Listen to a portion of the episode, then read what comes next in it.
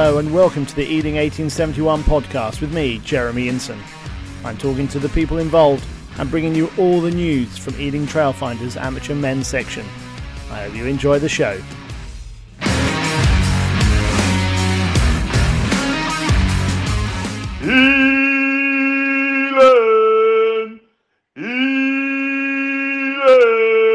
It's week five. We're feeling a little bit, I think it's probably fair to say, not quite in shape, because the man we're talking to today is a man who is responsible for whipping the team into shape. He's a man with a strong background in S&C. He is, of course, Cavan Fitzpatrick, the S&C coach. Good afternoon, Cav. Hello, Jez. How are you? Very well, thanks. Now, S&C coach, can you explain what that involves to the uninitiated?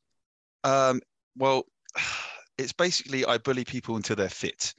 So it's strength and conditioning. It's making sure the boys are ready, working out wise, strong enough for the season ahead. And that's just what I do. I'll help out when I can. And how much, obviously you're linked in with the physio as well, Matt and Eric. How closely do you work with those two to make sure that people aren't pushing themselves too much? Very much so. So obviously I'm not the lead S&C anymore. That's now Connor who's taken over. But I help out when I need to and link very closely with the physios because, well, listen, we don't want to be out longer than you ever need to. So need to work closely with them in order to make sure the boys are fit and ready and can do what needs to be done. How did you get into S&C? What sparked your interest way back when or? Oh, well, it's a very boring story. I went to university, done a sports science degree in teaching, was a teacher for a little while. And I just sat there and I was like, what two things do I love doing? I said, I love the gym and I love coaching. So here we go. Started my own PT business. And then that slowly evolved into different areas of wanting to specialize. S&C was one of them, just making sure keeping the boys fit for rugby. Of course, amateur rugby, not always associated with healthy eating appetites, a lot of beer, a lot of fast food. How much work have you done with the lads and sort of ensuring that maybe Monday to Friday or up to the match, they're eating the right things so they are ready to go? You can only do so much, but it's making sure the boys are fresh and ready for a Saturday. So it means if you are going out on a Friday, a little bit less rather than a little bit more. You can always have some more after the game. And making sure nutrition-wise, you had enough energy pre-game, getting your carbohydrates in, really, really powering you through the whole session because we all know what it feels like after 60 minutes and going, oh, I've run out, I've got nothing left, need more. Some more than others, Cav. Some more than others. Yeah, a little bit. That's when those gummy bears come round and are empty. The bag gets to you like, who took them? I needed those. I think we're looking at the front row forwards there, to be honest. Listen, well, I'm getting closer, so. How's things for rugby? How's it evolved? It's sort of everyone seems to have a bit of buy-in these days. Maybe 20, 30 years ago, you would have said there had been a lot more players ducking out the fitness sessions, perhaps. Very much so. I think what's happening is, and you can see it from the Premiership downwards, everyone's just becoming very aware of their fitness levels and nutrition and what they're putting into their body. So you could spot a front rower, a lock, a back rower 10 years ago. You can go, yep, that's where you played. Now everyone's looking the same. You've got wingers who are 6 foot, 95 kilos, running like the clappers. You've got wiry back rowers now. The game has evolved to be just quicker and more athletic overall. It's not just big boys running hard.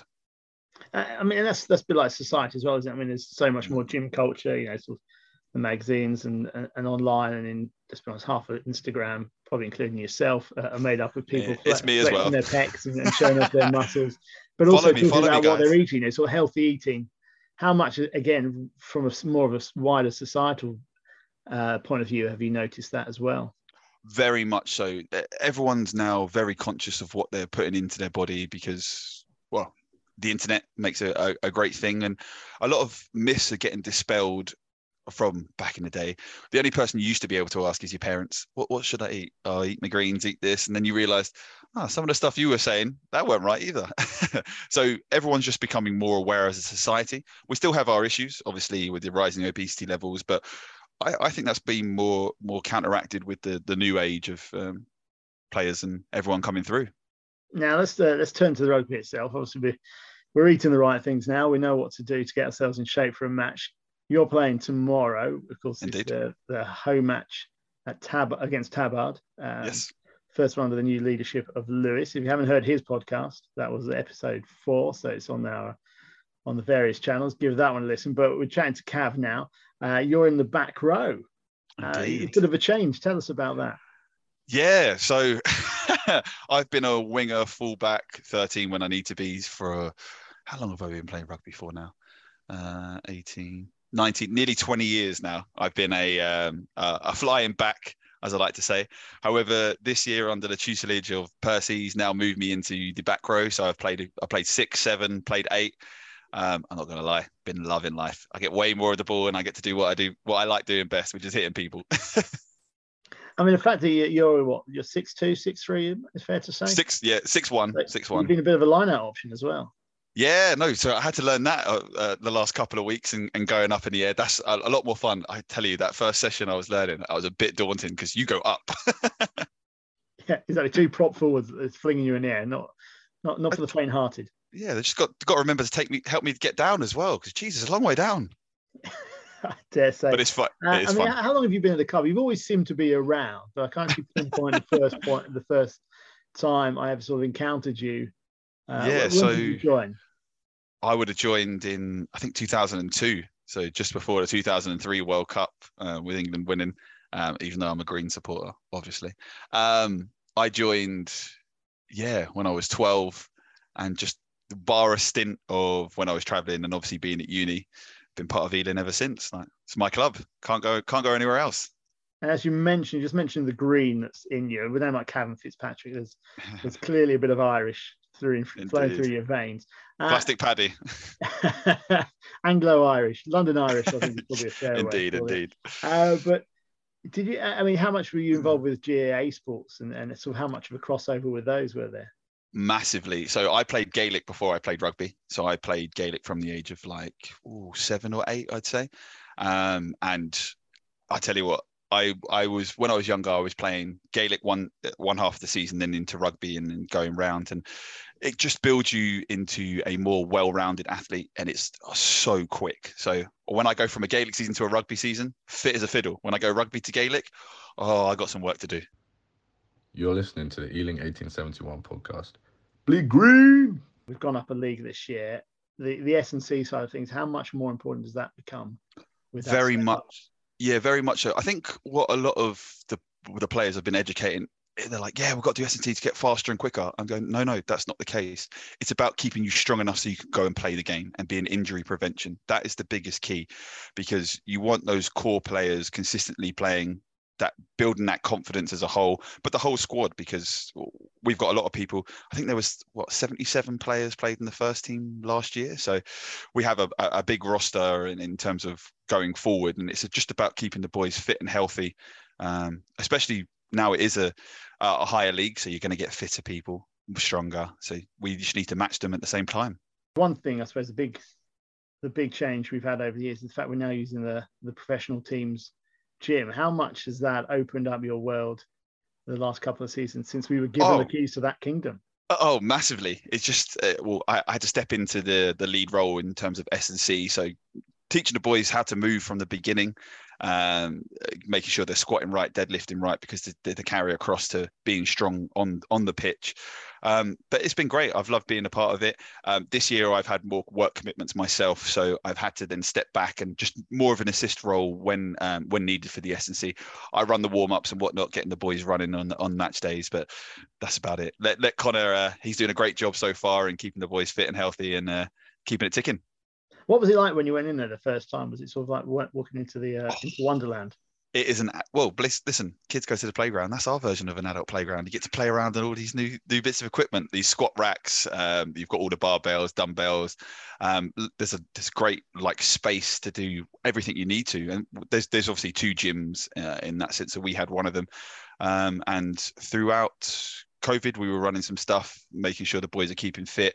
And especially we've done a pre-season. So a lot of boys came in, done some S&C beforehand, and we just had full roam of what we needed to. So we had 40 lads in there at a time, really just getting it done. Now, you mentioned COVID, though, those famous Zoom sessions. How were they for a start? And so how did it affect your business as well? Because this is your livelihood, working with people Very, very much so. So in terms of the rugby, we were doing live Zoom sessions. So I was running some hit sessions, some body weight stuff. If people had equipment, we use that when we can, just to keep the boys ticking and keep them within the club, because a lot of clubs have been struggling keeping membership and keeping those players. So it was really good to just have the boys involved, and it was a great way to, especially during COVID times, just to socialize. Even like we'd finish the workout, we'd stay on the Zoom and we just all have a chat together and just shoot the shit, really. Excuse my French. That's right. And in terms of podcast, yeah, of course, my bad. And then in terms of how did COVID affect my business? Oh, well, I lost about 70% of my business. So it was more about just pivoting slightly. I do a little bit of more sales now, but it's all come full circle. Got my own gym, so everyone comes to me now, which is always a benefit. Oh, who can blame? Who can blame? And you know, it's sort of one thing with the fitness, it's sort of longevity of players has picked up, hasn't it? I can't talk from personal experience here, but you know, in general, people are able to carry on. People are more aware. How much has that helped? You know, keep the strength of the squad and numbers good at training and some such? Oh, 100%. Like I said, it comes back to people. We want you in the gym to be injury proof, bomb proof. You want to be playing every week, and you can definitely see the boys who have been there religiously, they get less knocks, they recover a lot quicker, and that does help with longevity, because like I said, I'm one of the older lot in the teams these days, but we've got lots of different teams with boys who are keeping themselves fit and ticking along. You look at Ash Spencer, he's been playing forever and a day as well. He's like, same premise. Don't know if he's doing the lifting aspect, but you know. Yeah, absolutely. In terms of, we don't like to praise the players too much, but if there was one player who's really surprised, who really stepped up in the gym, anyone you'd like to give a quick mention to? It's got to be Dan Ford. Listen, the transition that man has made during the COVID times, he went from a front rower down to 9. Really his fitness level, his strength, and he's carried it on throughout. So very impressed with Dan Ford and what he's put into it. There we go. We'll get him on in a few weeks so he can tell us all about him. Oh, he'll be loving it. Knowing Danny. No, he'll love it. He'll love it. Exactly. And finally, just as the season's ticking on, how does sort of S&C role change as we go deeper into the season, and those knocks are picked up and match fatigue comes in? Yeah. So obviously there's different times of the year where you're going to do different things. Pre-season, you want to get fitter, you're going to do a little bit more strength aspects, power work, sprint stuff. So when it comes to in-season, it's just doing the minimum required that doesn't fatigue you for playing but keeps you ticking over. So yes, boys are going to take knocks, but it's not a point of take a knock, completely and utterly rest. Let's say you've got a leg injury. It's all right, get in the gym, let's do some uppers. We'll have a cross, make sure you're doing something at least. But it's more maintenance mode more than let's really progress in the gym at this moment in time. All right, final one. A player comes to you, hasn't played for a few years. He's dropped out of rugby for a few years, work, university, but still, let's say he's in his late 20s. Wants to come back into playing rugby. In terms of from the fitness point of view, what type of advice would you give him or her before they come back to playing? I would say get back to playing whenever you can. Just do what your body can require at that point, because you're not going to be fit enough and ready enough to go out there, do full smash. So take everything with a pinch of salt. So start off slow, listen to what your body's saying, come down for a couple of sessions, start getting in the gym as well. So I would probably do that beforehand, start working on your strength training, really getting those big lifts in, getting you ready for what will be a hard season ahead if you want to continue with it. Brilliant. Well, thank you very much for chatting, Cav, and telling us all about it. And we'll see you in the gym sometime in the near future. Thank you very much for having me, Jez. It's been a pleasure. Thanks for listening. Join us next time, and remember to subscribe and follow us on all the usual social channels. Bleed green.